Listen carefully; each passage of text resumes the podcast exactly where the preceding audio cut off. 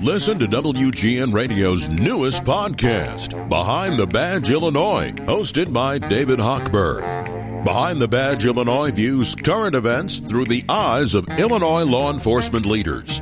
Tune in. Visit WGNRadio.com slash Behind the Badge. Hey, Shelle Santana is joining us.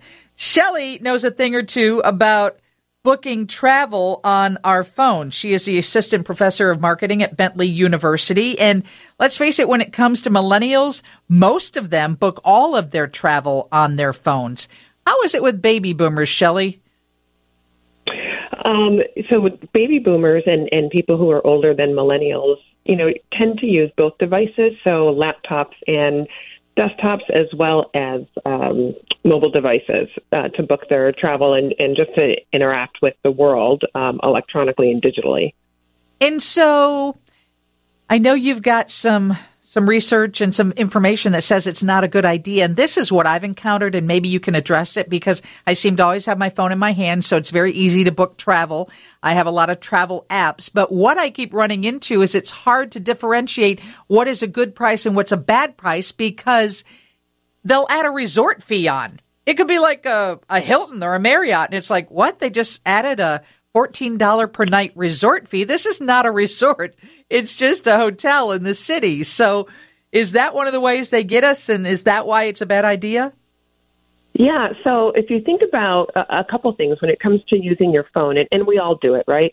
But your phone is a very small screen, and it's very hard to pay attention to the details, the fine print, literally and figuratively, when it comes to making these types of reservations. And that's really where you see the disclosure of a lot of these fees, whether it's a resort fee or a checked bag fee or um, a change in, in um, plane ticket fees. Those are literally and figuratively the fine print, as I said. And sometimes those are hard to see when you're on your phone. And we're also often very distracted when we're on our phone. We're multitasking, we're walking, we're moving, we might be watching television, we're trying to listen to family. Um, so it doesn't have our full attention. And, and when that happens, it's very easy to miss some of these ancillary fees.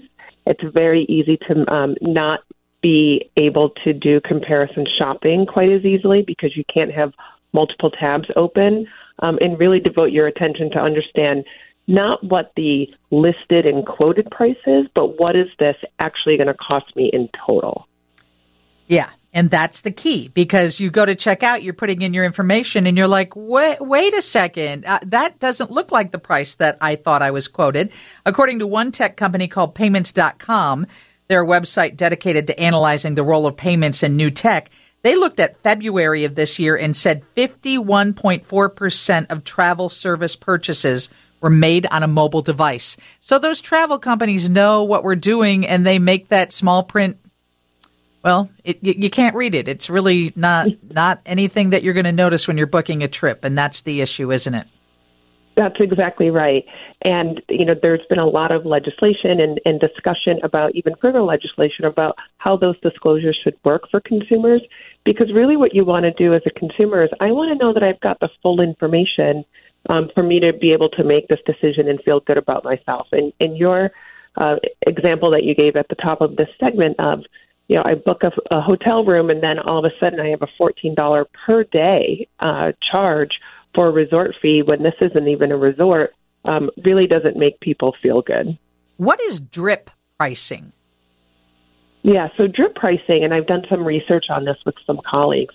Drip pricing refers to the practice um, where firms will advertise a part of a price up front for consumers and then reveal um, additional surcharges and fees as you go through the purchase process.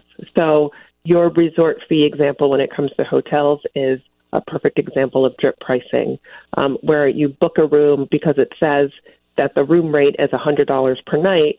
Um, and then once you get you start your booking process and you're in that funnel, then you come to realize that oh, there's an additional resort fee.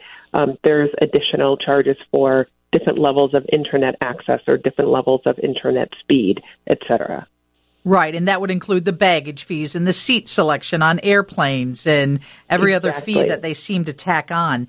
Uh, so, how yeah. does it how how does it differentiate between doing it in, on an, an iPhone or your laptop. You're just saying that it's easier to see, that it's you know spelled out in a bigger format where we digest it, or we because we should be looking for it even if it is on our phone, right?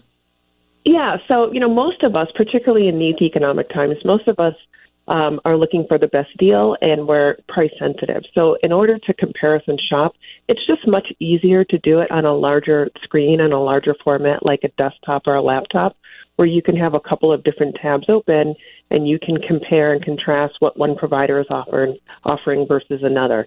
That's very difficult and very tedious to do um, on a mobile device. Shelle Santana is an assistant professor of marketing at Bentley University. We're talking about why booking travel on your phone is a bad idea. Let me know if you know anything about this, but I feel if I bump out of a tab and I search a price on another app and I come back to the original low price that I thought I was getting, it's already increased. Yeah, sometimes that does happen, and, and we call that dynamic pricing, where some um, sellers and providers are able to update their prices in real time based on consumer demand. Um, but that actually, you know, consumers think that that happens, and the risk of risk of that happening is much higher than it actually is. And we actually have research that shows that one of the reasons why consumers don't do more comparison shopping is because we think that it's going to take longer than it does, and we don't think we're going to save as much money as we could. And it turns out oftentimes that's not the case. Will there be any legislation that will protect consumers when it comes to online travel booking? So, in general, there's a lot of legislation that's being considered right now um, about, um, you know, the Biden administration just discussed their approach and their focus on what they call junk fees um, that that we just discussed.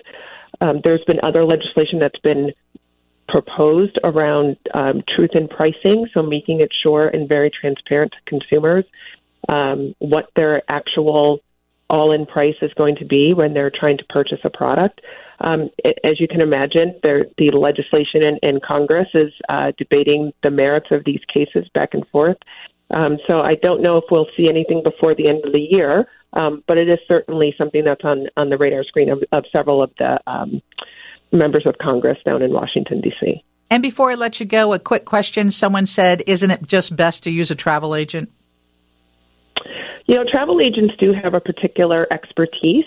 Um, and but you know, travel agents, everyone that's involved in your distribution process and pro- providing a service to you is Charges going to yeah is going yeah. to expect to get paid for the value that they deliver. So, yep. um, you know, so that's just another thing to keep in mind. Thank you so much for joining the Lisa Dent Show.